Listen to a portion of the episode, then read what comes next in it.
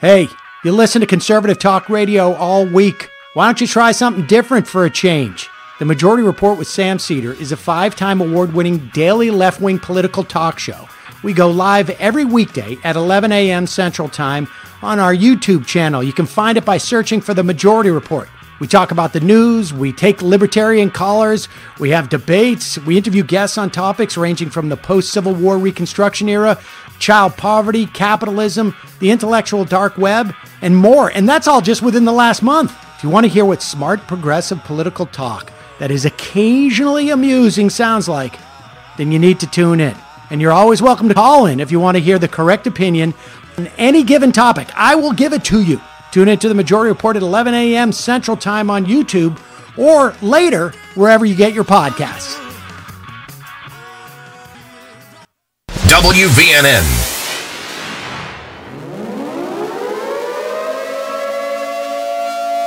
You're listening to the Valley Labor Report with David Story and Jacob Morrison. The time has come for America to hear the truth. We are going to stand with them, and not only are we going to fight for their rights, but we're going to stand up for our rights here in our state, in our homes, and in our community. One day longer, one day stronger. One day longer, one day stronger. The future of labor's rights in the United States of America is not going to be decided in the courts. It's not going to be decided in Congress. It's not going to be decided on talk radio, and it sure is not going to be decided on Fox News. Solidarity forever. Solidarity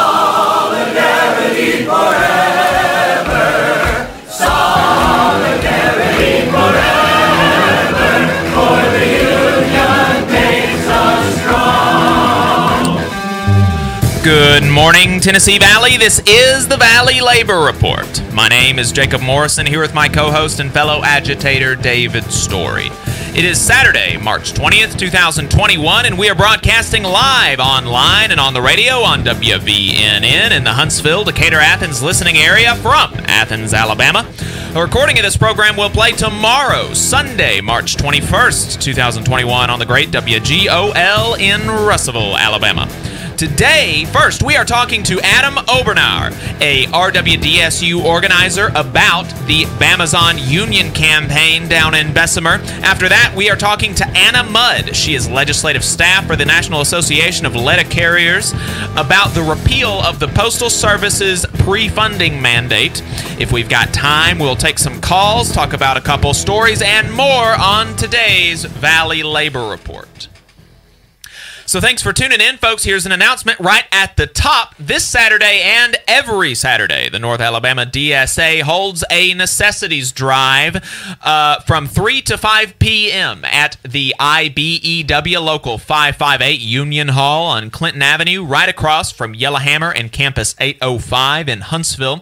So if you're in the area and you want to drop off some clothes, some non-perishable food items, blankets, uh, PPE, then swing by the IBEW Local 558 Union Hall on Clinton Avenue in Huntsville, Alabama, right across from Campus 805 and Yellowhammer Brewing from 3 to 5 p.m. every Saturday, and that means this Saturday. The donations are all forwarded to the Manna House, so they're going to a good place. You can follow at DSA North Alabama on Twitter for more information. So if you want to see what we're up to throughout the week, get our snide quips about the news of the day, then you should follow us on social media. We're on Facebook at facebook.com slash the Valley Labor Report. We're on Twitter at Labor Reporters. I'm on Twitter at Jacob M underscore AL. David is on Twitter at Radical Unionist. That's spelled R-A-D-I-C-L Unionist. If you missed part of the show and want to go back and watch it later, you can search YouTube for the Valley Labor Report and subscribe to our channel. Uh, we You can go back and watch the full show there, and we do clip segments and release them throughout the week. So if there's just one thing you want to watch, you can find it there without having to watch the whole show. We also upload the program on more than 11 different podcasting apps. So to see if we are on your listening platform of choice, go to thevalleylaborreport.transistor.fm slash subscribe. We've got a website where you can get our fantastic USA Union Made hats. That is thevalleylaborreport.org. They are $35. That includes shipping, and uh, it's really good. It's really good, folks. It's a good hat. I wear it all the time, even though it's a bit cheesy to wear your own merch. I wear it because it's a good hat. Uh, another way to support us is if you appreciate our work and want to help us stay on the air, you can make a monthly donation to the show on patreon.com slash the valley labor report so uh, adam obernauer he is an organizer with RWDSU, and he's incredibly busy at the moment, as you can imagine. Uh, uh, he's only one of the lead organizers on the most important and largest union election in my lifetime. So, you know, no pressure on him at all. And he has taken time out of his busy schedule to talk to us on uh, on on talk radio here this morning. So Adam, thank you so much. I cannot begin to express how how appreciative I am of you taking the time to talk to us this morning. Thank thank you very much. Yep. Welcome in. Well, thanks for having me. Yeah, yeah, absolutely. Uh, we are very grateful, uh, very grateful to have you here this morning. And uh, so, you know, uh, to start us off, help us get an idea of your place in the campaign. I know you're an organizer with RWDSU, but what's your official title and like what are you technically doing? Like what what are you doing in the campaign? Sure. Um, so I am an organizer. I uh, in New York. I uh, I am the director of our retail organizing, and so uh, we we over we do other things other than retail and supply chain and everything else. But in this campaign specifically, I am running the the phones, and the phone bank is a pretty big component to the campaign because of COVID nineteen, which was how we had to try to figure out how we were going to navigate this whole you know not meeting in person in the same way that we're used to. And as we all know as unionists i mean meeting in person and building your union is the most important part of creating solidarity that can that can win and that builds a real union right? So it's it's uh, it's an interesting component of, of what i've been doing here. Is certainly um, newer to me in thinking of it in, in that sense. But i've been running the phone banks and the phone banks the trainings on onboarding people to making calls um, and you know providing the materials to, that arm everybody on the phones with enough to navigate sometimes difficult conversations or easier conversations. And um, and and yeah so that's mainly my focus overall in addition to helping with the strategy of the campaign down um, uh, with the folks in alabama. So that's that's been the main focus. And on the day to day it's it's a whole lot because we do a lot of phone calls. We have a lot of pivot conversations. We connect to the ground all the time. And it's a whole like, massive operation with multiple tiers um, you know in which workers are reaching out to when. And we have a bunch of different uh, tiers of, of different organizers making calls. So it's pretty cool. It's a pretty cool operation overall. Yeah, yeah, sounds like it. And and uh, you know, definitely, like you said, uh, with organizing during the pandemic, the phone banking takes a, a much larger role than it, than it would be uh, otherwise. So your your place, kind of leading that part of the campaign, is, is very important. How did you get? Um, you know, what what made you want to be a staff for a union and, and and be an organizer? What was it that, that drew you to the labor movement and and you know want want to do this professionally?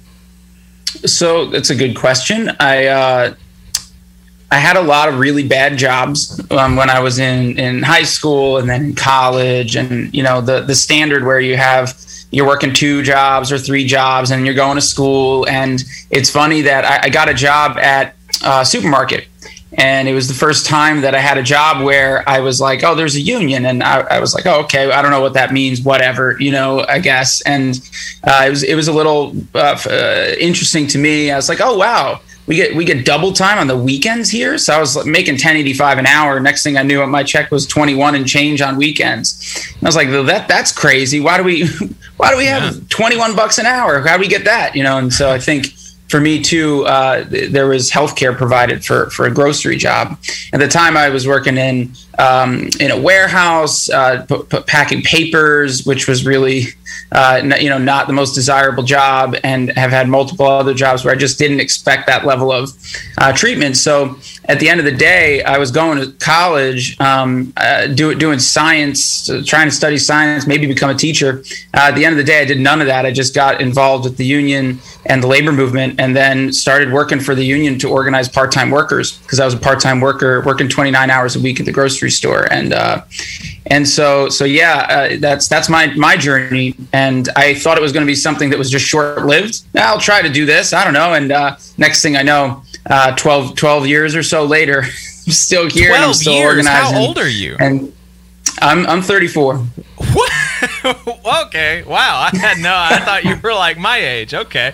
Wow. Well, that's that's amazing. That is really that's that's really wild.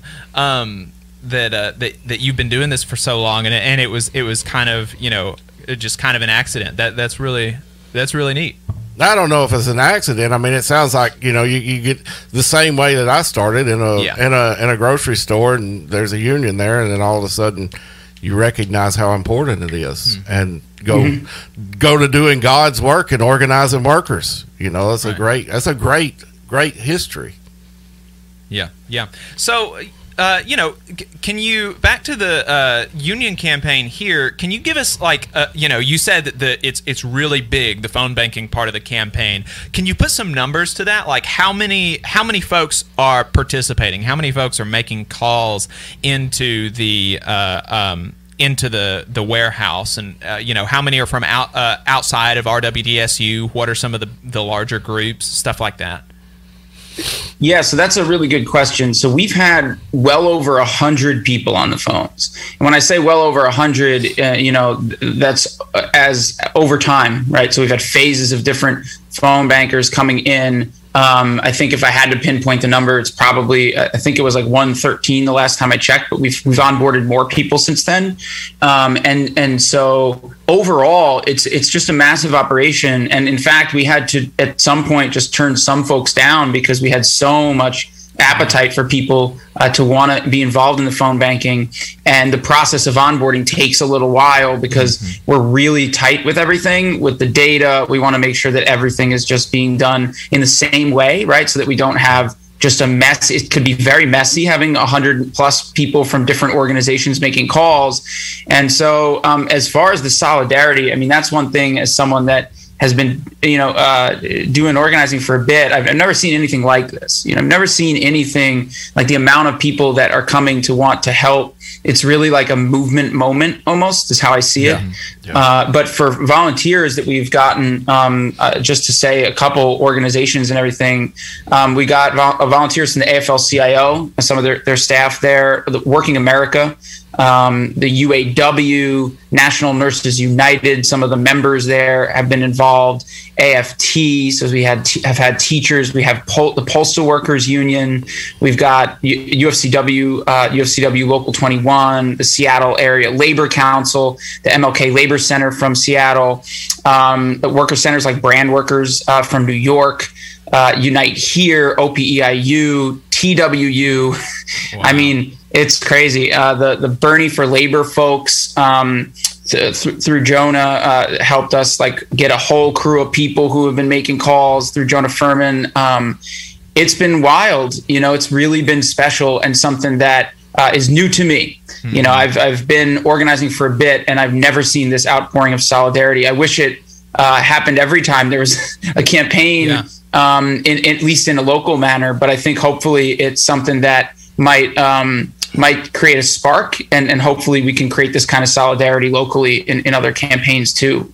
Yeah, Yeah, what's but- the what's the proportion of like you know I, I know that basically kind of all, all, a lot of the RWDSU staff internationally is their attention is being focused on this campaign, but what's the proportion of folks that, that are you know of those hundred and, and, and some odd folks? Uh, how many are from RWDSU versus outside of the union?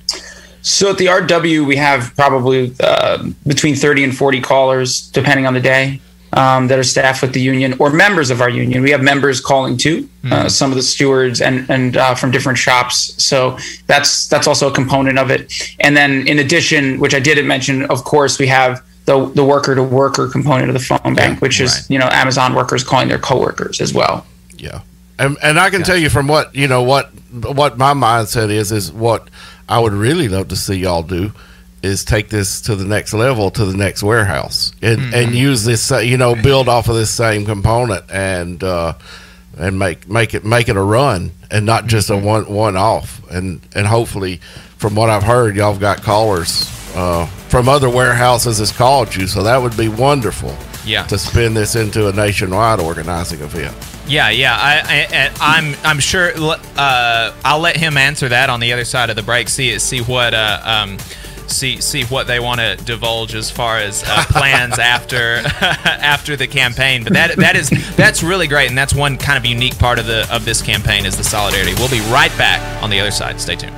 You're, You're listening, listening to the Valley Labor Report with David Story and Jacob Morrison. The attorneys at Maples, Tucker, and Jacobs have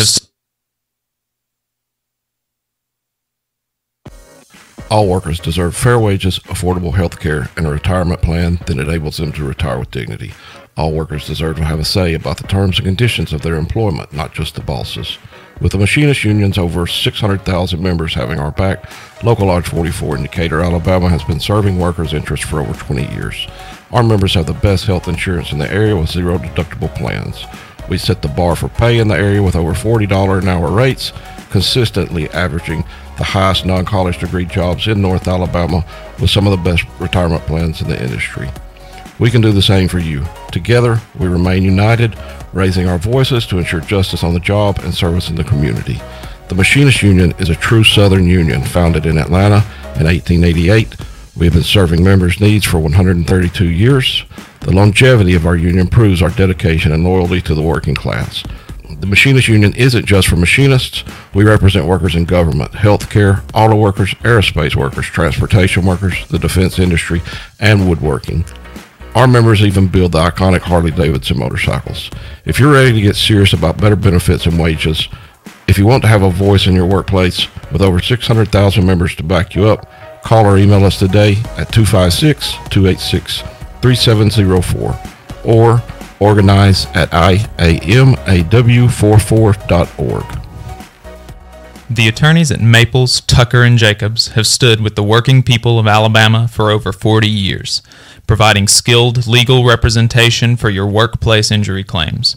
When you are injured on the job, it can be a scary time, but the attorneys at Maples, Tucker, and Jacobs have the experience to guide you through the process to make sure that you and your family are properly taken care of and your rights are protected. If you need help, call the attorneys at Maple, Tucker, and Jacobs at 855 617 9333 or visit online at www.mtandj.com. No representation is made that the quality of legal services is greater than the quality of legal services provided by other law firms. Here in Huntsville, federal employees are an invaluable part of the nation's defense, offering unmatched expertise in engineering and technology and as stewards of taxpayer dollars. What we ask for in return is to be treated with fairness, dignity, and respect. The American Federation of Government Employees, AFGE Local 1858, is a union of working people looking out for each other, making sure that we're treated right. To inquire about joining or to learn more, call 256 876 4880. Hey y'all, are you tired of hearing that the South is just a bunch of racist rednecks? Or tune in to Dixieland of the Proletariat podcast. We talk about Southern working class history and current events through a leftist perspective. Join Nelson, Senior Telecommunications Director Tommy, Comrade Kate, former pig farmer Tyler, and brother William, wherever you stream your podcast. And good Lord willing and the creek don't rise, we'll see y'all next time. It's Dixieland of the Proletariat, y'all. WVNN. Depend on it. Charge for the land. A population burned up, bled dry.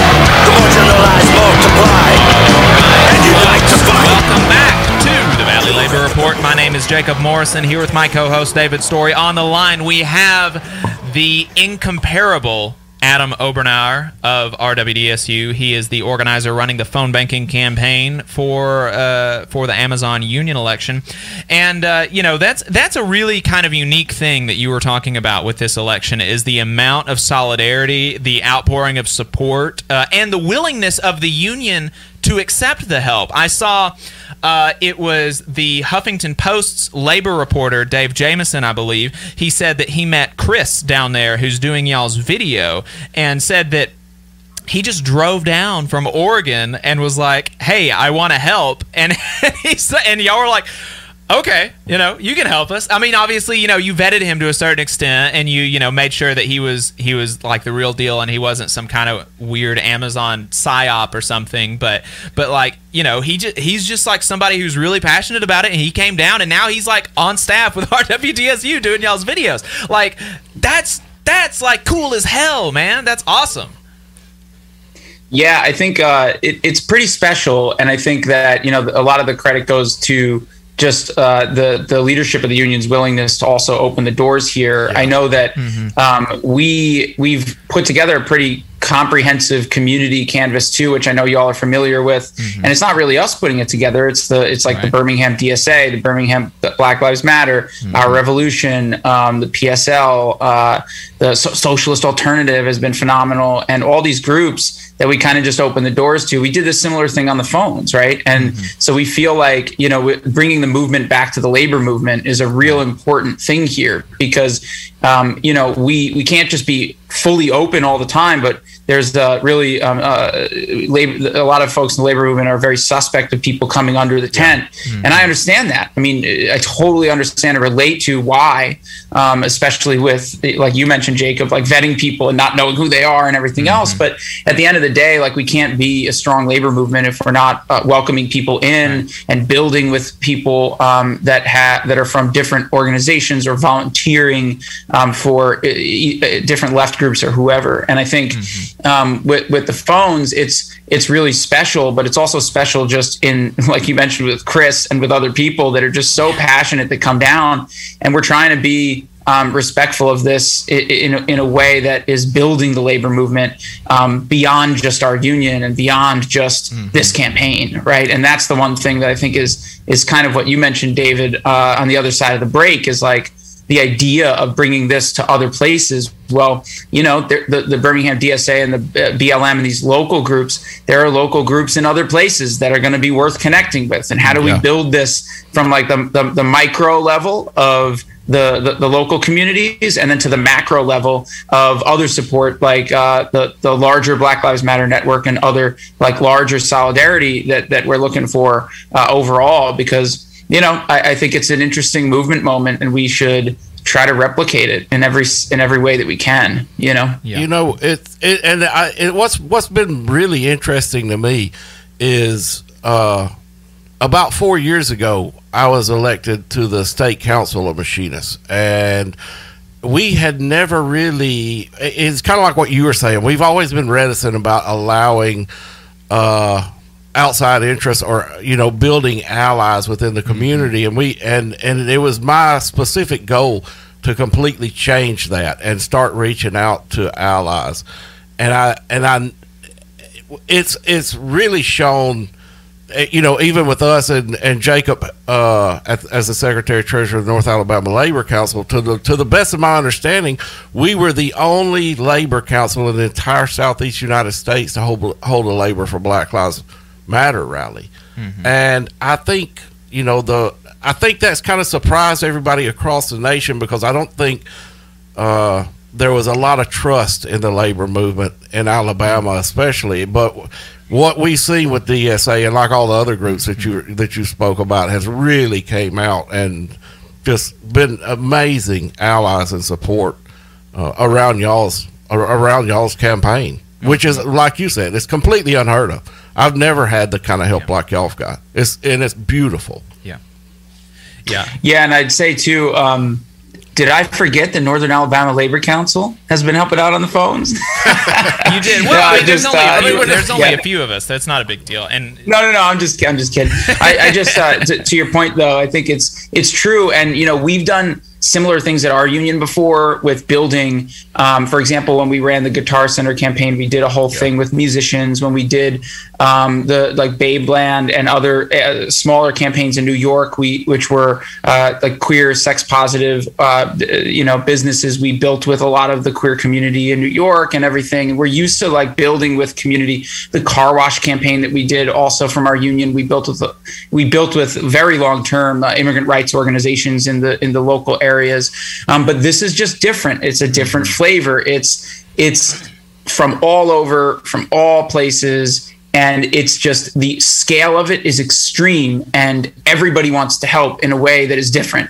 Um, it's not just it's not just like can you endorse the campaign? It's Mm-hmm. people coming to say how can i help? And i'm here for like two weeks. And that kind of stuff Right. is just so different than i'll give you a quote. You Yeah, know i'll yeah. give you you know th- this and that. And so i think it's just really a special moment. And i think it, it reminds me a lot of like you know the occupy moment or other moments in uh, where you just see outpourings of support um, almost like uh, you light you light a match and then you know and you throw it into the fire kind of thing Right. Yeah. Well, you you said that this is a this is a good moment, and you know David said something about this uh, before we went to break. Uh, how much are y'all willing to divulge your plans to turn this moment into a movement and and go to go to other uh, Amazon facilities? Well, you know, that is, of course, something we're very sensitive about, right? And uh, for various reasons, you know, um, the last thing you want is for uh, an employer to find out what your plans are. And so Yeah. we're very tight, tight about that. Um, but of course, there's been an outpouring of people reaching out to us. I mean, it's it's just the moment itself here is is massive. And so there are many, many workers that are reaching out and inspired by the workers in Alabama. And that's the piece too. Like this campaign is nowhere without the inspiration of people like like Jennifer Bates and like Daryl Richardson, but also like a lot of the people at the facility that are calling their coworkers but are not in the public face. And I think that that inspiration is just, you know, carrying on hopefully uh, to many Amazon workers, but just workers all over the country. Yes. So what you're saying is we'll know when we need to know. Well, not, and, Yeah, and, I hope kind to, of. and I hope to God everybody will be as, as Uh-huh. reticent to jump on board with the next group because, Yeah. I, like you said, I believe this is a moment that everybody recognizes in the labor movement that this is this could be a a, a, a windfall. Yeah. A windfall, for, not just for RWDSU, and I think that's why everybody is willing to help because it could be a windfall for the for nation. everybody. Yeah, yeah. And so you know, Adam was talking about the uh, uh, the importance of, of the folks on the ground and the conversations that are happening, and he has been reading every single notes from every single phone call. And so I want to talk specifically about those conversations and what they've been looking like throughout the campaign. On the other side of the break, stay tuned. Huntsville's number one news, talk, and weather station. WVNN Athens. WVNN FM Trinity. A Cumulus station. It's 10 o'clock. From ABC News. I'm Brian Clark. The federal government's been trying to deal with a massive influx of migrant children at the southern border. Texas Governor Greg Abbott tells ABC it is a humanitarian disaster. the Biden administration did not get prepared for what the floodgates would look like. And you're seeing it. You're seeing the Biden administration scramble, being incapable uh, of dealing with uh, the amount of the number of people coming across the border. ABC's Matt Gutman is in El Paso with more on the conditions. Border Patrol officials are trying to make it as comfortable as possible for these kids, but many of them are sleeping on what are basically um, camping mats on the floor. They have uh, those foil mylar blankets. That's all that they're given. Uh, they have warm clothes. They're given uh, ample food, but these are not conditions for children. They're pretty much jail like conditions. And the problem is there's a massive backlog to try to get them to HHS facilities, which are designed to house children. Meanwhile, Americans are continuing to travel more. The TSA screened over a million flyers for the 14th day in March on Friday. More than 1.4 million people went through checkpoints, the highest number since last March. But President Biden and other officials in his administration are warning people not to let their guard down yet in this pandemic. The president telling CDC scientists he's grateful for their work helping find effective vaccines and warned another deadly surge could happen. Things may get worse as new variants of the virus spread. That's why we need to vaccinate as many people as quickly as we possibly can. The president celebrating the 100 million vaccinations in fewer than 100 days, saying all Americans will soon be able to get the shot. Andy Field, ABC News, Washington. The president was in Atlanta along with Vice President Harris to meet with Asian and Pacific Islander community leaders after the shootings at three spas in the area on Tuesday that left eight people dead. Six of them were Asian. The investigation continues. You're listening to ABC News. We know small business owners are too busy to worry about hiring all the time. That's why when you post your first job for free on LinkedIn Jobs, we tap a network of over 700 million professionals to help you find the quality candidate you need quickly, no matter what role you need them for. No, really, any role. Like marketing wizards? Found them. That project manager I could never seem to hire? Found them for free. Even this software engineer I'm totally lost without. Consider them found. Incredible admins, otherworldly account analysts, and top notch technicians? Found, found, and found. An IT person who doesn't resent me for always forgetting my password? Frankly, we're not sure that's a thing. So, how do we do it? Well, LinkedIn Jobs Targeting quickly matches your roles with candidates who have the right skills and experience, and puts your job in places they'll see every day. So, looking for an easier way to make that next hire? You found it. Post your first job for free and get started at linkedin.com slash entertainment. That's linkedin.com slash entertainment. Terms and conditions apply.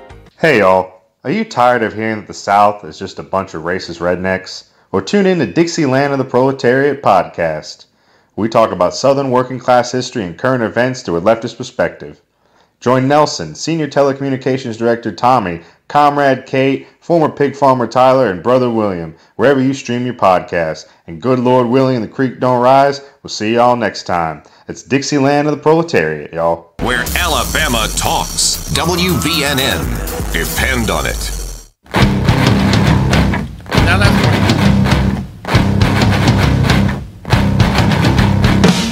Lonely dead, stuck, bleeding pig. Lonely I choose to dead. Ah, All right, folks, welcome back to the Valley Labor Report. My name is Jacob Morrison here with my co-host David Story. We have uh, we have the great Adam Obernauer of RWDSU. He is an organizer on the Amazon Union campaign, uh, handling the phone banking. And so the, the the the biggest reason that I wanted to talk to him is because, like I said before we went into the break, he has been reading notes from every single conversation that takes place over the phones, um, and that's a lot of conversations. You That's know, you've got you've got a hundred people making calls. Uh, that uh, as I understand it, it's hundreds of calls a day, and these conversations are really bringing out some of the history that we talked about on our show on YouTube. If you only listen to us on the radio, you should definitely follow us on YouTube. We did an interview with Dr. Robin Kelley, who wrote Hammer and Hoe about uh, some of the more radical history of Alabama and the Alabama labor movement. And uh, and and Adam, you're saying that that a lot of this history is really coming out in the phone conversation. So talk to us about some of the some of the beats that you've that you've seen that you've talked about on your um, in, in the debrief calls when when we're uh, uh, you know wh- when we're talking about the phone when the phone bankers are, are doing our debriefs you've talked about beats that, that the campaign has had on the phone banks uh, throughout the campaign what have some of the major points been Yeah, no. That, so this is really interesting, right? Because I think a lot of people have have wondered, well, what does that history have to do with this campaign? It's been so long ago. You know, what does that mm-hmm. mean? And it is interesting because. I, you know, I wasn't sure what it would mean theoretically. Um, uh, Robin Kelley's Hammer and Hoe is a phenomenal book, and I, I mean, I think that it's very inspirational to read that and see um, the the roots of of the history here in, in the area, which is just gives me a great appreciation for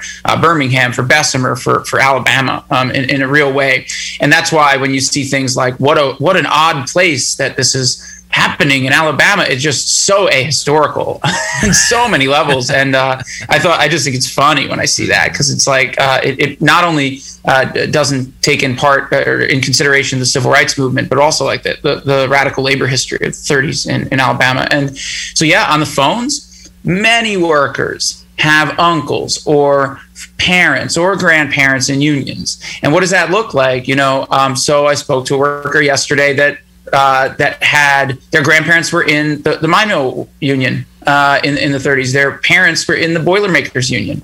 Uh, naturally, you know, knew about unions, knew about negotiations, knew about all of this, you know, and and we're just excited that this was happening. But that's just one conversation. We've seen this many times on the phones. We've seen the oh, my uncle told me if I don't vote for the union, he's going to come down here, and you know, Yes. there's, there's a lot of there's a lot of that. And what does that mean? Well, it's not just that they're union members; it's that they have deep histories in a lot of their families of the union in general and the unions in general. And I think it shouldn't be lost on people too what those unions were back then. I mean, they were really the forefront of what was seen as some of the most progressive and left partnerships between working class white people and and and people of color and specifically black people in Alabama and it's it matters right? I do think that the history matters. I think people's ancestry matters. And i think that their connections to the, their the, the unions in their family's history can't be separated from the campaign. Yes. we just had uh, chris put out a video with uh, a worker uh, emmett who talks about his family's history in the, in the unions too. And that's what got him interested in, in, in joining. So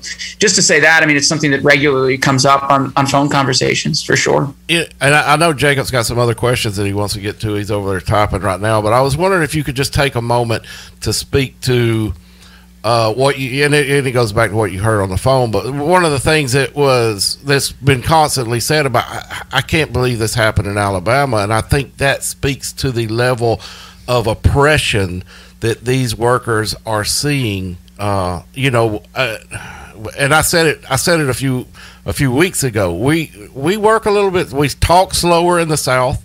We work a little bit slower in the South. Where I mean, and and it goes back to the heat that we are under, the humidity that we're under. We're just used to doing things a little bit slower because we know you got to make it through the entire day. And this company is not used to uh, our style of work at all. But you know, so could you speak a little bit to what these workers, the the the pain a- and the agony that these workers are under right now? Because I think that puts a highlight on why it happened in Alabama as opposed to other places. Sure, it's an that's an interesting point. Um, you know, I think if you think of Amazon, it's a lot of uh, everything's monitored. When you step off your station, it's considered TOT time, time off task. So immediately, if you're off station, you know um, that time starts ticking. So that's where you see the complaints about breaks. Right? Why is there a complaint about a break? Well, if you got to walk to the break room in a big facility, and then you take your break, and then you got to walk all the way back like how long is your break it's it's half of what you thought it would be and then your time on task is ticking immediately when you walk off the station and so that's definitely a, a major piece of frustration for for workers by and large um, and it's just the overall surveillance kind of style that amazon has as a whole that's just that basically you know um, you know, pushing you to go as fast as you possibly can. And like rate, right? You're judged upon your own rate. So if your if your average rate is 250 pieces per hour and you fall behind to 230, you know, th- then you can get a write up. You know, it's like the task is constantly being pushed and rate is constantly being pushed. And that's how hmm. amazon kind of squeezes workers labor out until the time that they're burnt out and then they just leave and then they get another fresh person to come in and do that hmm. work until they squeeze them out. And then they always fall back on the well we have a $15.30 minimum wage here at Amazon, which is partially true, you know, and and so you should be happy. That's really uh, offensive. You know, you should be happy with what we're giving you because you know it, not everything's just about wages, and also fifteen thirty is is not a living wage.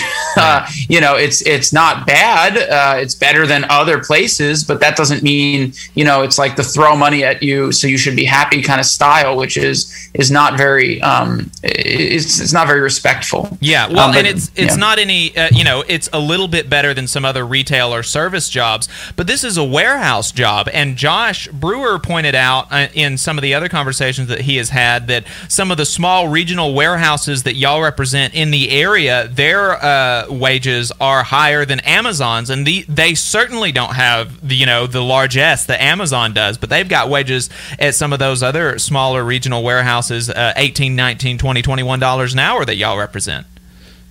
Yeah, and I, you know I like to say this a lot because you know I don't believe in unskilled labor. Yeah, you know I think that it's it's just a it's a nonsense idea. Even if you're working a job that you have to deal with customers and you have have to deal with customer service, whatever it is in service industry, everything. And there's this idea that you know well this is just unskilled. We'll just throw someone else in. These are not unskilled jobs. I mean mm-hmm. it, it- it's just not. And so I think that when you look at that, there's a reason. You know there are nurses that are unskilled labor in some places that when they don't have a union right? And they're making 12 bucks an hour. Mm-hmm. I'm sure people would think that that's unskilled. You know, you look at people, it's just all about organizing, Right, right? And, and it's all about having a union. And at the end of the day, if nurses never organized, if teachers never organized, I mean, it's only we're we're we're very close from considering that unskilled labor to a degree, um, in, in in my opinion, because I think that uh, you know everything can, you have to organize in order to take what you deserve, and I think that when you look at some warehouse jobs, I mean, we at the RWDSU also have warehouse workers that are making seventy, eighty thousand dollars Yeah. a year. Mhm. Um, we have really good warehouse contracts in, in other places around the country too, and not just Alabama, which we also have higher wages in, in some of the warehouse work here. So I think a lot of it just it's that perception, right? In retail too, it's it's interesting. We have retail workers that make commission that make a hundred thousand dollars a year uh, that are members of this union, which is wild, right? Right. But then you have also retailers that are non-union that the workers make minimum wage and no commission. So where's the you know, like the only difference is the union. The, the, the unskilled part is only unskilled until somebody, and it's really a classes. It's a way of mm-hmm. of of convincing the working class to turn against the other portion of the working class. But the unskilled portion is only unskilled until you leave McDonald's or Hardee's or what have you, and they screwed up your hamburger. Then all of a sudden you want skilled workers, you know, and it's it's you know uh, it's just it's a slap in the face to anybody. All we say it all the time. All work has value, and if you don't believe that, then you know you, you don't deserve to. Mhm. You really don't deserve anything because everybody out there is struggling. Simple as that. There's no such thing as unskilled workers, no matter where you're at. I can guarantee you, especially at Amazon, because they probably got a lot of a lot more technologically advancements than than what most workers see in their day to day life. Mm-hmm. Mm-hmm. Yeah. So, uh, you know, uh, what are some the, the what are the more anti-union workers that that folks in the phone banks are are are talking to because you know of course there's been a really good reception that that I've seen calling workers. I I've not I've actually not had a bad conversation. I've not been I've not talked to any virulently anti-union workers there. But there there are a few and, and what did like what do they say when you like tell them these things? And and what are they saying to, to the folks? And and there are a lot of them that have been brought from really anti-union to now being kind of central in the campaign and calling other workers supporting the union. So, so what have they been saying while they're anti-union and what has the journey looked like? Uh, and we've we've only got about a minute and a half left so if you need to pick it up on the other side of the break that's fine. Yeah, no, I'll just say this. Um, union busting is psychological warfare. It is, you know, a constant a constant attack on information and when you are an employer and you can sit down workers to sit down through 5 to 10 classes as they call them um, and and and uh, it's it's really difficult sometimes for a, anyone to just uh, to to push through it. And a lot of so a lot of workers, and, and I say that to, to answer the question, Jacob, to say that a lot of workers um, that we talk to will say, look, I just want this all to be over. Like I'm tired of hearing from the Amazon. I'm tired of hearing from the union. There's just too much information, and that's a goal that union busting has. Right, is to say we're just going to throw so much information to the point where nobody knows what information is true, nobody knows what information is false, and and that's that. And so that's part of it. Um, the dues, right? The confusion around dues is a big thing, right? Even though Alabama's a right to work state and you wouldn't have to pay dues.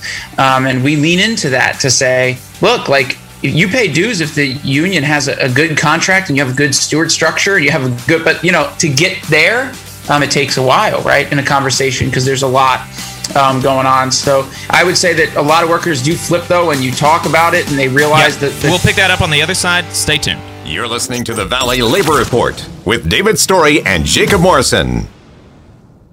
The attorneys at Maples, Tucker, and Jacobs have stood with the working people of Alabama for over 40 years, providing skilled legal representation for your workplace injury claims. When you are injured on the job, it can be a scary time, but the attorneys at Maples, Tucker, and Jacobs have the experience to guide you through the process to make sure that you and your family are properly taken care of and your rights are protected. If you need help, call the attorneys at Maple, Tucker, and Jacobs at 855 617 9333 or visit online at www.mtandj.com. No representation is made that the quality of legal services is greater than the quality of legal services provided by other law firms. The Valley Labor Report is also supported by listeners like you. If you value the work that we are doing, injecting a different perspective into talk radio, and you have the means, consider signing up for a monthly donation on patreon.com slash the Valley Labor Report. Again, that's patreon.com forward slash the Valley Labor Report to support our work and keep us on the air. If you're looking for contractors with lower than average EMR and TRIR, if you need to supplement a workforce at any level for any amount of time, if you need iron workers that come trained and certified at no extra cost, or if you need workers from superintendent down to general laborer and you're looking to start work on a project or you're unhappy with your current contractor situation, you need to call my friend Jeb Miles with the Iron Workers Local 477. They only work with the best in the business, vetted contractors, and can do all kinds of jobs from roofing to steel and bridge erection, from welding to heavy rigging, from structural repairs to machinery alignment, and much more. They supply manpower on four of the five largest projects in North Alabama, so you know they're legit. If you need good quality, safe, efficient, diligent, and knowledgeable workers on your job, then you need the Iron Workers Local 477. Call Jeb Miles at 256 383 3334. That's 256 383 3334. Or via email at local477 at bellsouth.net. And make sure you tell them that you heard about them on the Valley Labor Report. It's your news now. WVNN. Depend on it.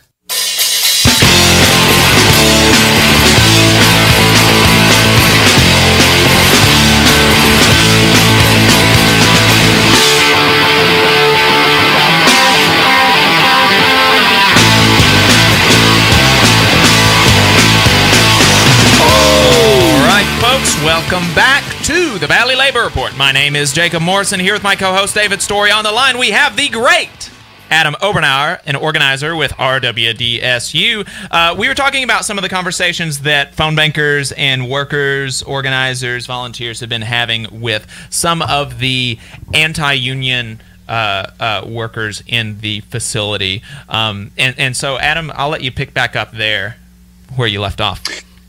Yeah, and, and I'll just be brief brief on this too. You know, I'll just say that it, the, the workers here uh, overall have just been very resilient, and so they could go through nine, you know, anti-union classes, and then we could talk to them for 30, 40 minutes, and and and they will come around and understand that you know uh, this it's it's a little bizarre. I'll say one of the th- that Amazon focused so much on vote no, and I'll say one of the things that's really helpful is to say, well look, why do you think if, if the union's so bad, you know, why do you think Amazon's spending so much money and time pulling you from time off task? They're pulling you for these classes and they're so mm-hmm. on you about making sure you don't get pulled from your class from your time off task even for breaks.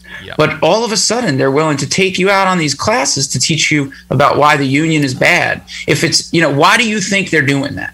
You know, why do you think that they're paying these these educators thirty two hundred dollars a day, a day, and they've got so many of them in there, you know, uh, to to convince them that the union's bad. If it's that bad, you know, from Amazon's perspective, then then maybe it's something worth looking into. And that's sometimes yeah. what uh, will click with with one of the work uh, some of the workers is, yeah, you know, like I don't know why they're spending so much time on this, you know, and and so I think that that's really helpful, especially thinking about how anal Amazon management is about you coming off your task, but they're more than happy to pull you off to talk to you about how the union's bad. Um, so that's interesting. So I guess you know telling uh, telling you that the union's bad is much more important than you using the bathroom. And right, and I think that's a that's a good. Uh, it's been helpful on the phones. Yeah, and when you yeah. say the union's bad, I think it's important to clarify what what what they're saying is the union is not going to be any help for the worker. Right, there's not going to be anything there to you know you're just going to pay dues and they're not going to do anything for you. So, mm-hmm. uh, you know, yeah. I just wanted to clarify that they're, that that they're what they're saying is they're not going to do anything for you. You're right. going to get nothing out of it except for you're going to have to pay, you know, a few few dollars a month. Yeah. Right. And because what they do is they, and, and this I'm sure you're familiar with, right? They third party the union, Yeah. right? And it's like, well, And they don't third party their lawyers and the people they pay three thousand dollars a day that are literally that nobody in the world, nobody in their warehouse asked for those people to come in there and talk to them. People asked the union to, uh, you know, the the RWDSU to talk to them, and, and they're talking to each other, and so, but you know, but they're the third party, not the not the union busting lawyers that they pay millions of dollars to. Certainly not. hmm Yeah, and what we say always to, to people on the phones is, look, you all are creating and building your union, Yeah. and whether you like it or not, you know your coworkers did. Thousands of your coworkers are building this union, and they wanted, they expressed interest in building this union. And so, if they say, well, what can the union do for you? A lot of the times we like to say, well, you're building the union. What would you like to do with your coworkers Yeah. Yeah. to change things at Amazon? And then there's a confusing shift sometimes. It's like, wait, how am I the union? Well, I mean, you literally are. Mm-hmm. this is how it works. And, you know, we're here to guide you through the process, but the process is the process. And we hope that you're able to take back power and ownership and agency of your lives through the unionization process. And, and so a lot of times that does click with people because they're like, oh, wait, so you work for the union? What's mm-hmm. in it for you? It's like, honestly, at the end of the day, like, I'm going to, we're going to keep organizing other places. So it really, it's going to change your life. It's not going to change the staff life of people that work at the union. It's it's not about us. And so that's usually pretty helpful in Yeah. talking to folks. I found that it's pretty helpful uh, when they realize that I'm not even staff. I'm not a. I'm just. I'm a member of some random other union that that's just in it because uh, you know.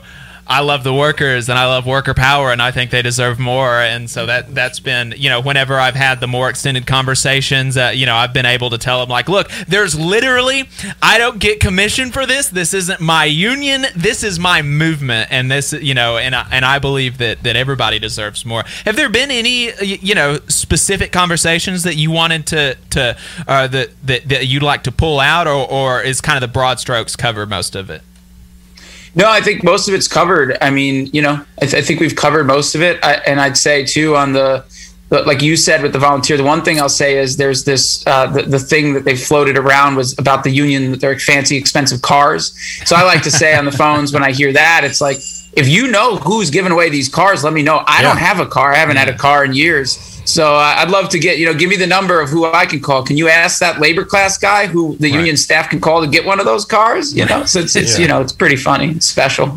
So how are how are y'all how are y'all looking? How do y'all feel? We're, with the vote ends in nine days. All ballots have to be in uh, by March the 29th. How how's the RWDSU feel? we feel pretty good. It's it's tough. It's a tight race. You know, I'm just just to be very honest about it. You know, Amazon has done what we would say is like psychological warfare and really hammered down on all of this. And so there are people that are. Uh, you know, not in favor of the union, but there are many people that are in favor. The playing field is not even. I think this campaign exposed that to the mainstream on some things that we've known for quite a while. Um, but it, it is a close one. I do believe we're winning the atmosphere. Um, I do believe that there, there are a lot of workers that are calling us saying, hey, like, you know, I want to support the union now. I didn't support the union before.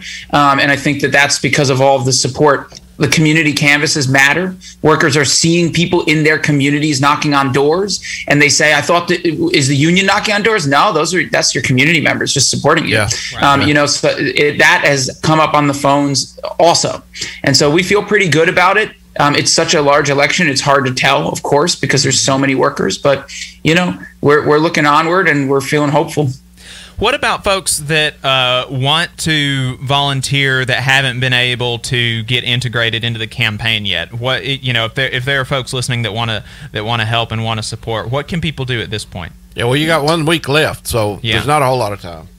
Th- There's not a whole lot, but there is a week left. Today and tomorrow, we have community canvases going on. You can come by the Union Hall. At today, we have music. We're going to have food trucks. It's going to be a whole community day at the hall.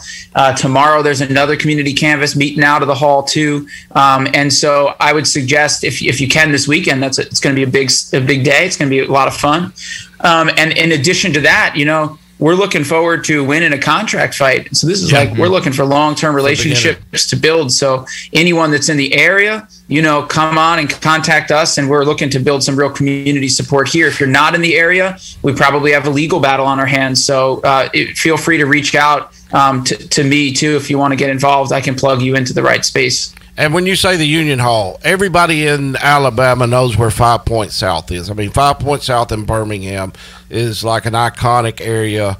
The Union Hall is just around the corner from Five Points South. So if you Google RWDSU, I think it's Mid South uh, Council, uh, that will take you directly to the Union Hall. But if you're if you're a little bit unsure, it's it's basically two blocks over and one block uh, north from Five Points South. So it's very easy to find. There's a lot of parking down there. Uh, not not right in front of the hall, but you can park just about anywhere downtown, and uh, you're you're just a few blocks walking distance from it. And I would assume today, with the wonderful Nina Turner coming out, Yeah. that you are going to have some more kind of. I really wanted to be there for that because uh, I just love her to death. She's a, a, a, a brilliant ally. Both Uh, of both of us have heard her in person in it, and I think it's been one of the more e- e- for each of us. I think it's been one of the more inspiring speeches that we've heard. Yeah, she's phenomenal. She'll be here uh, in, in a little bit, and we are all inspired by Nina Turner, and our union is happy to also support her campaign. Um, and so, so f- for sure, and we've got a couple more surprises, hopefully, you know, um, for the next week uh, to to see. You know, we might have another couple community days and things like that. So we're looking forward to it all. And uh, and yeah, definitely uh, reach out to me if you want to get involved in some form or fashion. We'll try to see do our best to plug you into how to support. Awesome, Adam. Thank you so much. You've been very generous with your time. Uh, do you have any closing thoughts for folks? About one minute left. Um, m- my closing thoughts, I would say, you know, is is for everybody that's looking to organize a union in your workplace uh, to not be discouraged. You know, I think that one thing that the Amazon workers has shown workers in general and people in this country is that you can take on Goliath and you can do it with collective action and with power that you build with your coworkers. And sometimes it feels really, really hard and it feels like you can't do it and it's too big. And we've heard that a lot from people at Amazon is you really think the union can take on Amazon or Jeff Bezos or you really Right. think and you know, we hear that from small employers too, like workers that work are at a place. It's like you, ah, can you really take on this? You know, we're, we're not going to win. You can win, and you can take on, you know, the biggest employer in the country. And I think that that inspiration, uh, sometimes we get caught up in not thinking things are possible. Yeah. And you know, everything's impossible until it's done. And I think we got to have a radical imagination sometimes to think of what we can do. That's, I think, my close. What I'd say is my closing words. I mean, we, we, we, we are the workers. We are the mm-hmm. producers, and, and it's and we have been browbeat for so long that it's mm-hmm. a lot of times it's hard for people to wrap their minds around. We can stop any Yeah. day that we want to, Yeah. and when we stop, capitalism loses. Yeah, yeah. You know, that's that. I mean, and and shop floor democracy is is a beautiful thing when it when everybody comes together. Yeah, all wealth is created by labor. Uh, they wouldn't have anything to invest if it wasn't for the product, uh, the fruits of our labor. So, uh, you know, we all the powers in our hands if we want to take it. Adam, thank you so much for being so generous with your time. I've really enjoyed the conversation. I think everybody else has, and uh, and yeah, thanks for talking to us, brother. I appreciate it. no, thank you guys. All right, folks, uh, make sure you stay tuned. We are talking to Anna Mudd, a legislative assistant with the National Association of Letter Carriers, about the repeal of the pre-funding mandate. Stay tuned. You're listening to the Valley Labor Report with David Story and Jacob Morrison. This is News Talk 770 AM, 925 FM, WVNN. News starts now. President Biden and Vice President Harris in Atlanta Friday addressing the nation after meeting with Asian American women. This as Americans mourn the deaths of those shot to death in the city this past week. Six of the eight victims were Asian women. ABC's Elwyn Lopez is in Atlanta. From coast to coast, an outpouring of support and growing tributes for those killed. Among them, a mother, a wife, an Army veteran. So I'm just here to kind of pay my respects for the victims um, because they're the ones that need to be front and center right now. Atlanta police say they're exploring every motive in their investigation of 21 year old suspect Robert Aaron Long. In Dallas, one person dead, five others wounded following an early morning nightclub shooting. The gunfire after a fight broke out between two groups in the club. Police say the shooter is at large. And Japan rattled by a 7.0 magnitude earthquake, Buildings shaking in Tokyo, but no reports of any damage or injuries. Dave Packer, ABC News. The attorneys at Maples, Tucker, and Jacobs have stood with the working people of Alabama for over 40 years, providing skilled legal representation for your workplace injury claims. When you are injured on the job, it can be a scary time, but the attorneys at Maples, Tucker, and Jacobs have the experience to guide you through the process to make sure that you and your family are properly taken care of and your rights are protected. If you need help, call the attorneys at Maple, Tucker, and Jacobs at 855 617 9333 or visit online at www.mtandj.com. No representation is made that the quality of legal services is greater than the quality of legal services provided by other law firms.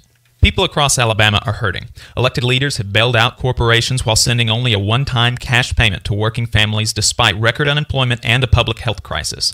Hometown Action is fighting for working people across Alabama to build inclusive and sustainable small town and rural communities. Hometown Action demands that Congress pass a people's bailout that expands health care, sends cash payments to families, and invests in green jobs to restart the economy. Now is the time to act. Learn more at www.hometownaction.org. The Valley Labor Report is also supported by listeners like you.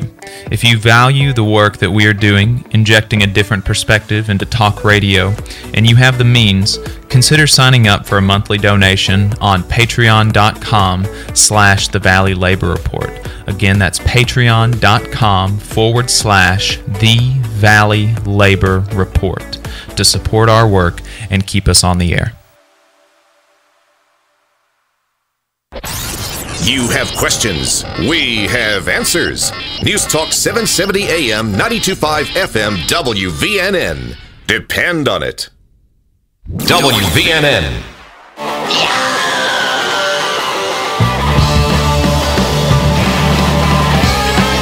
All right, folks, welcome back to the Valley Labor Report. My name is Jacob Morrison here with my co host David Story on the line. Now we have Anna Mudd. She is assistant to the national president of the National Association of Letter Carriers, and she is talking to us today about the uh, repeal of the pre-funding mandate that the Postal Service has. It's a very important issue. Uh, we've talked about it on the show before. But it has been a long time. So, Anna's going to give us a refresher and talk to us about the fight to get it repealed in this congressional session. Anna, thank you so much for taking the time to talk to us today. Oh, thank you guys for having me on. I'm, I'm honored to be a part of the show and look forward to talking to everybody down there about um, some of the issues facing the Postal Service. It, it, let me just say this to start. It is so nice to talk to somebody with a southern accent. I get that everywhere I go. When I when I travel up north, they tell me I have an accent, and I tell them no, they're the ones with the accent. right. So That's- we- we- um, I'm I'm proud of my roots. I'm from uh, Louisville, Kentucky. I live in southern Indiana now, and and very proud of it. And don't try to shy away from it. Yeah, it, it, you can uh, the, the southern accent, the, especially Kentucky. It sounds Uh-huh. like Loretta Lynn and all of that. So that's awesome. Coal miner's daughter. There. There you go. There you go. Yeah, we, we love it. We love our Yankee brother Adam, but but uh, we we love our Southern folks too. So we're both of us born and raised here in Alabama. Uh, love seeing some kinfolks on the so- show. So Anna, you are you know like we were just talking about. You're from the South, but uh, you ended up in uh, the labor movement. What's up with that? Well, um, I joined the Postal Service back in '96, so I'll be uh, a letter carrier for 25 years come next month.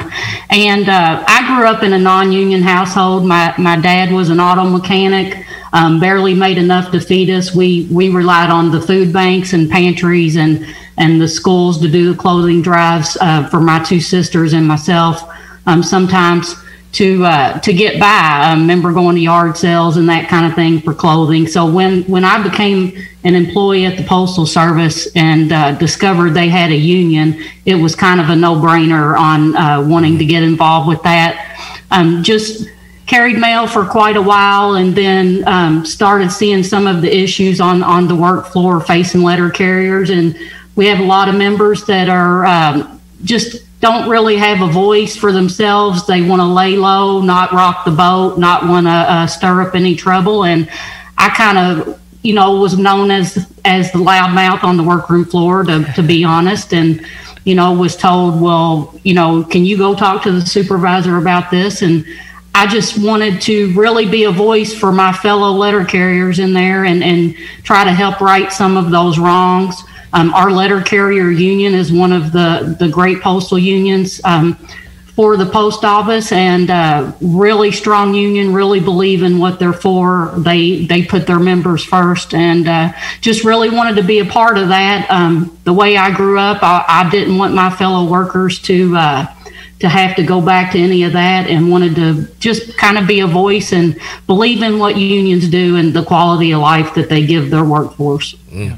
That's that that's beautiful, strong, correct, uh, and and right. So uh, thank you, Anna, for your service to the uh, the workers of this country and, and and your work in the labor movement. So let's talk about the pre-funding mandate. What what is it? the the pre-funding mandate is, is something that has uh, burdened the postal service since 2006 you might have heard the postal accountability and enhancement act um, was passed into law and basically it's a mandate that the postal service pre-fund um, decades worth of retiree health benefits for people that haven't even been hired or born yet, not even employed for with the postal service. And it's unique to the post office because we're the only public public or private sector that has this mandate placed upon us. Yeah. So, you know, in 2006 when it was passed, it you know, the post office was going strong, you know, everybody loves the post office still do, but then the recession hit shortly after a couple years after and you know, like the rest of the country, it, it placed a big burden on us as well.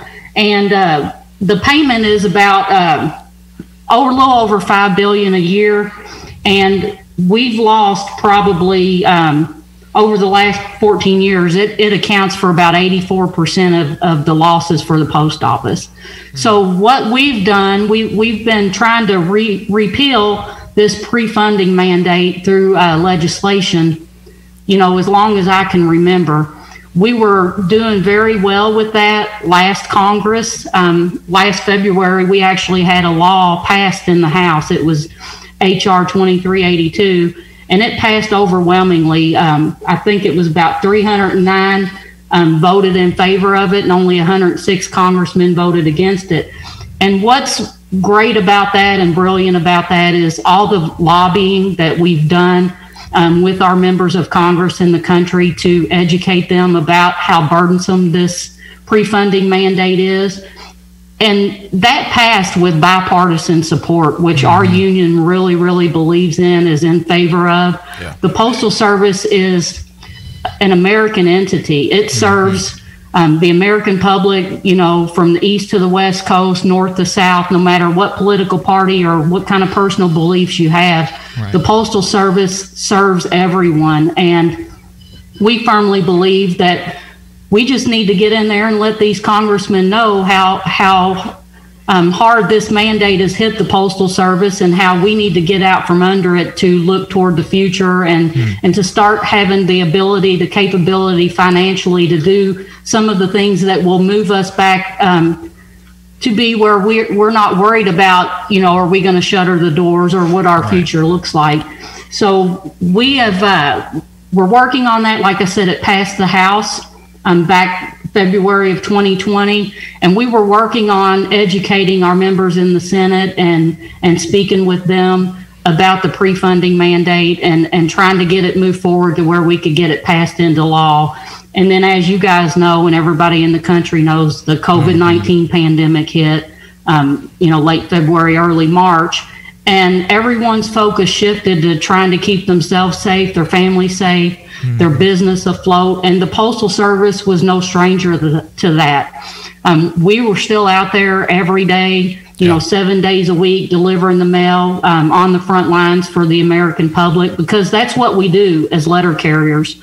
Um, it was it was really not a thought in our head that we didn't want to keep delivering for the public because we knew that a lot of people weren't going out; they were staying at home. A lot of people were losing their jobs and we wanted to be there to provide for them. And the way we did that was, you know, bringing their medicine still. A lot of Yeah. people were ordering their groceries online.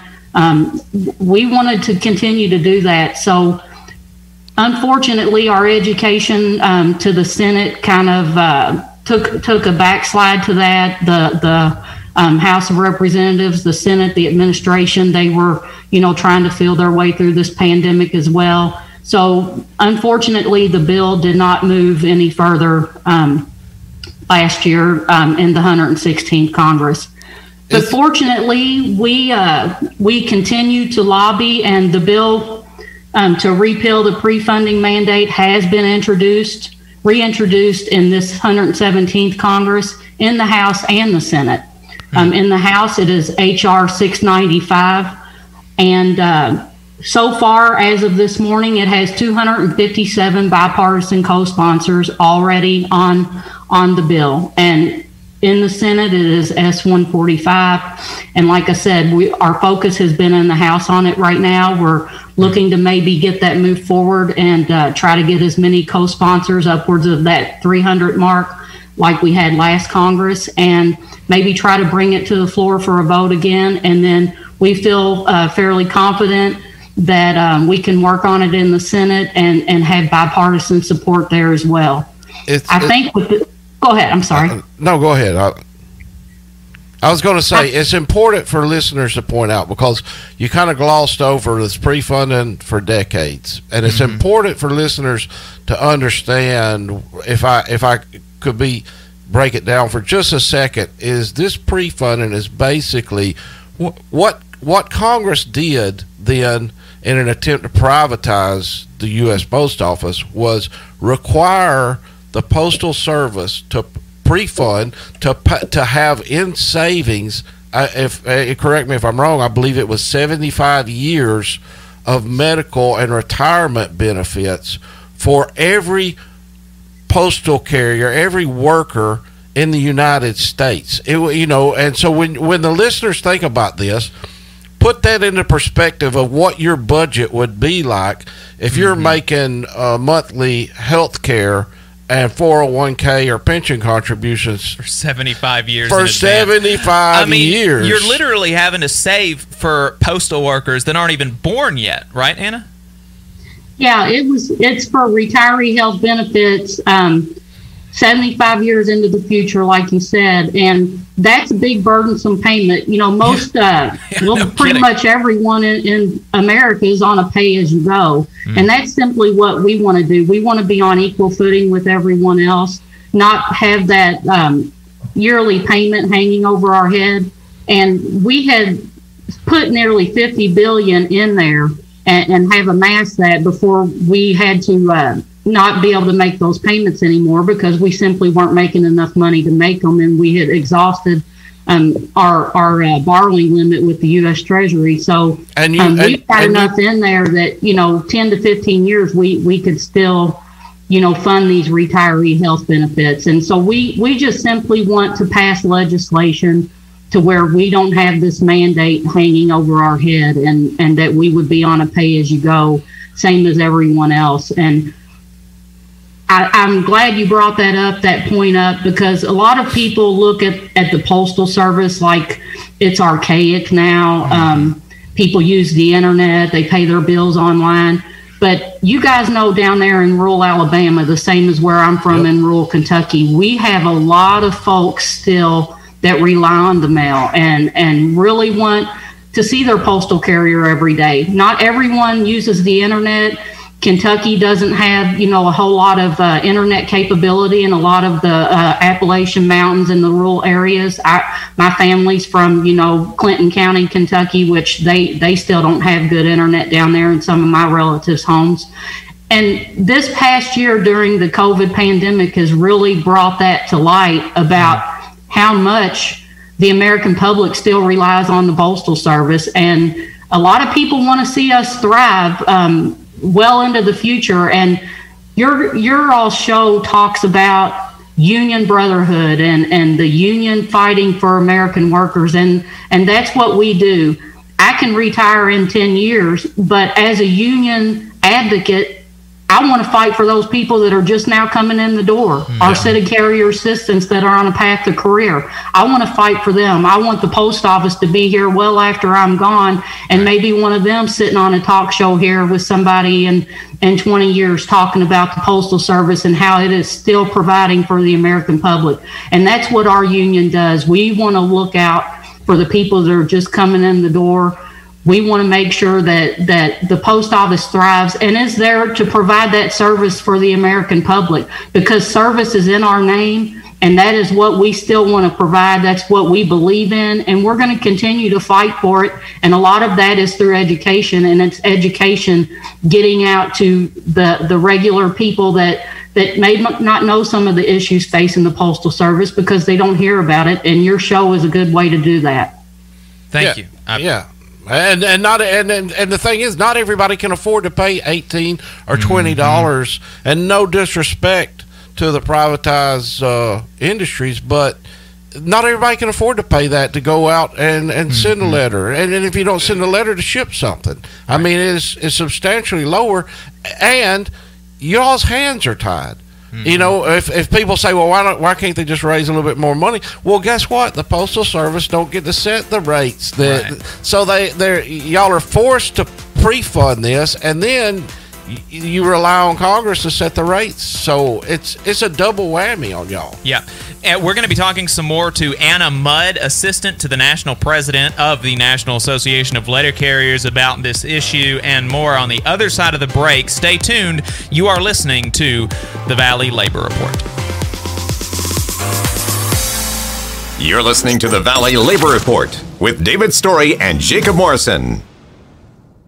The Valley Labor Report is also supported by listeners like you. If you value the work that we are doing, injecting a different perspective into talk radio, and you have the means, consider signing up for a monthly donation on patreon.com slash the Valley Labor Report. Again, that's patreon.com forward slash the Valley Labor Report to support our work and keep us on the air. People across Alabama are hurting. Elected leaders have bailed out corporations while sending only a one time cash payment to working families despite record unemployment and a public health crisis. Hometown Action is fighting for working people across Alabama to build inclusive and sustainable small town and rural communities. Hometown Action demands that Congress pass a people's bailout that expands health care, sends cash payments to families, and invests in green jobs to restart the economy. Now is the time to act. Learn more at www.hometownaction.org. The American Federation of Government Employees, AFGE Local 1858, believes all workers are entitled to fairness, dignity, and respect. AFGE also knows that the best way to guarantee proper treatment is for workers to stand together, united, looking out for each other. In AFGE, we fight for workers every day to ensure a workplace that is safe and free from harassment. If you're a federal employee and want to be a part of this union to protect yourself and your fellow workers, call 256 876 4880. The attorneys at Maples, Tucker, and Jacobs have stood with the working people of Alabama for over 40 years, providing skilled legal representation for your workplace injury claims. When you are injured on the job, it can be a scary time, but the attorneys at Maples, Tucker, and Jacobs have the experience to guide you through the process to make sure that you and your family are properly taken care of and your rights are protected. If you need help, call the attorneys at Maple, Tucker, and Jacobs at 855 617 9333 or visit online at www.mtandj.com. No representation is made that the quality of legal services is greater than the quality of legal services provided by other law firms. WVNN.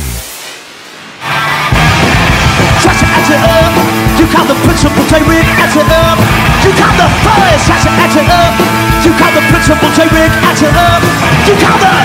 All right, folks, welcome back to the Valley Report. My name is Jacob Morrison here with my co host David Story on the line. We've got Anna Mudd. She is assistant to the national president of the National Association of Letter Carriers. We're talking about the pre funding, uh, the repeal of the pre funding mandate, which, if you're just, uh, if you just got in your car, you're listening now, um, what it does is it requires the Postal Service to pre fund retiree health and health, health costs and benefits for 75 years in advance. That is a requirement that no other federal agency, no other private entity has to do, but they put that on the Postal Service. And so that accounts for the vast majority of debt. You always hear folks about talk, talking about, oh, the Postal Service is in debt. Oh, the Postal Service is in debt that accounts Yeah. for uh, for she said 80% more than 80% of the debt that the postal service has had to take on since it passed in 2006 Maybe And- we should get Congress to, to, to do the same thing for Congress. Let's refund Congress Yeah, and the well- staffers for 75 years. yeah yeah well so How quick will we shut down then? So we uh so uh, they have been obviously because this is this is an uh, extremely onerous requirement on the postal service. They've been trying to get it repealed ever since it passed. And last year it passed the house with bipartisan support. And i was talking to anna yesterday about this and she said that our very own mo brooks voted for the repeal. And so this really goes to show you the bipartisan support that the repeal has. And so uh, you said that you've already got 250 something co-sponsors on the repeal in the House. Uh, how is it? How's it looking to getting it on the floor, getting it passed through the House, getting it passed through the Senate, and what can folks do to make sure that happens? Uh, well, Jacob, uh, I'm sorry. I, when we were speaking yesterday, I had said that Mo Brooks voted in support of that. I meant to say that it was Mike Rogers. We had Oh. three of yeah, three of the congressmen in, in Alabama voted in favor of it last year. Aderholt, Mike Sewell, and Rogers Martha then? Roby, and Terry Sewell. Um, but we we feel very confident that that, like I said, we have the bipartisan support and what we were talking about earlier is how much the American public and the members of Congress now know how important the, the post office is. And for all of the bad uh, negativity with the COVID 19 and, and all of the losses and, and everything that everybody has, has had to sustain, the COVID 19 pandemic did bring to light how important the Postal Service is. And that bipartisan support is, is what, what is important. Um, all of our members of Congress um, are starting to realize that, that this mandate can be corrected and that we can maybe repeal that through legislation and, and have the money to uh, invest in, in our infrastructure, our vehicles, um, some of our facilities, and, and continuing to serve the American public that way. And we're, we're pretty confident with the new administration that um, we're going to be able, hopefully, to get in there and meet, meet in person. We have a great um, structure there in Alabama. We've got a great uh, state president of the National Association of Letter Carriers. Her name's Antonia Shields. We have several congressional liaisons there, and they're kind of our voices for um, the NALC in, in our different districts in the congressional areas in, in the different states. And we could use um, the public's help for them to let their congressmen and women and their senators know how important the post office is to them and how much they have utilized the postal service and will continue to rely on them.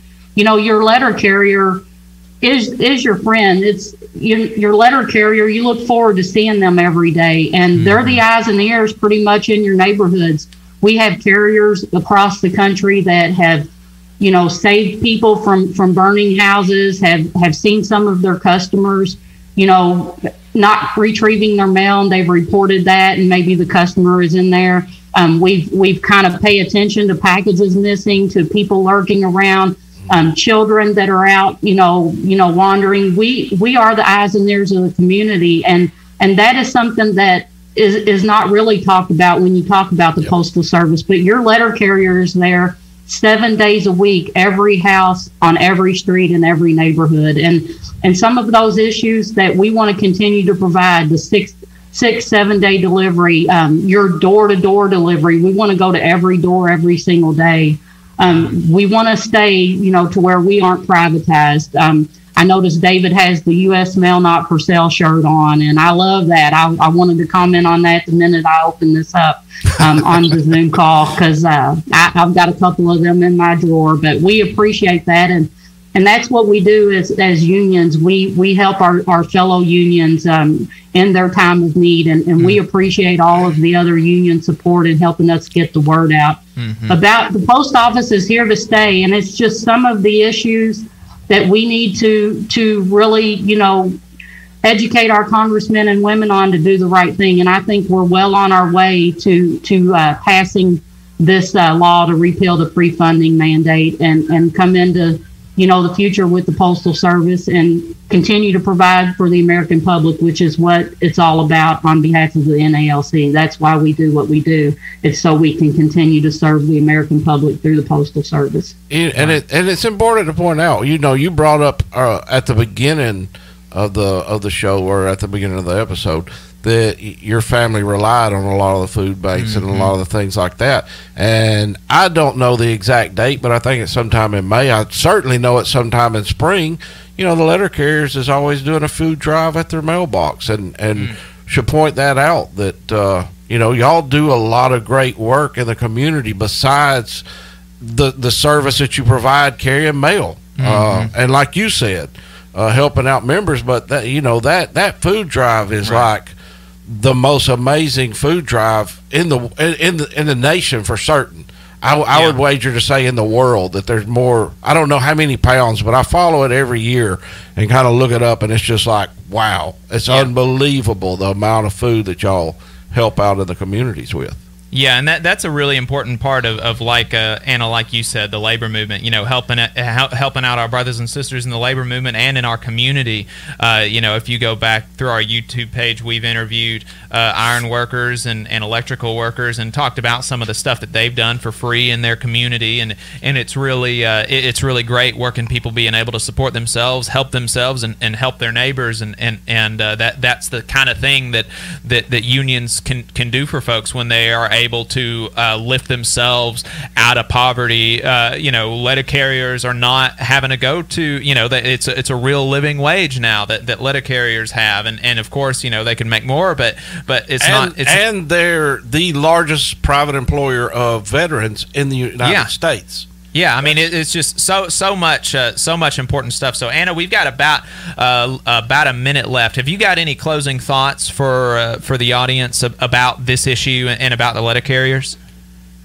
Well, I just want to say um, thank you guys first and foremost for bringing this issue to light and, and letting us have the opportunity to get on here and, and educate the public on on what is facing the postal service and to remind them to let let their uh, representatives know how much they they still know and love us and utilize us. But I want to give a shout out to all my brothers and sisters that are still out there carrying mail seven days a week this this COVID nineteen pandemic has been hard on all of them, but they're still out there because they believe in the service they provide.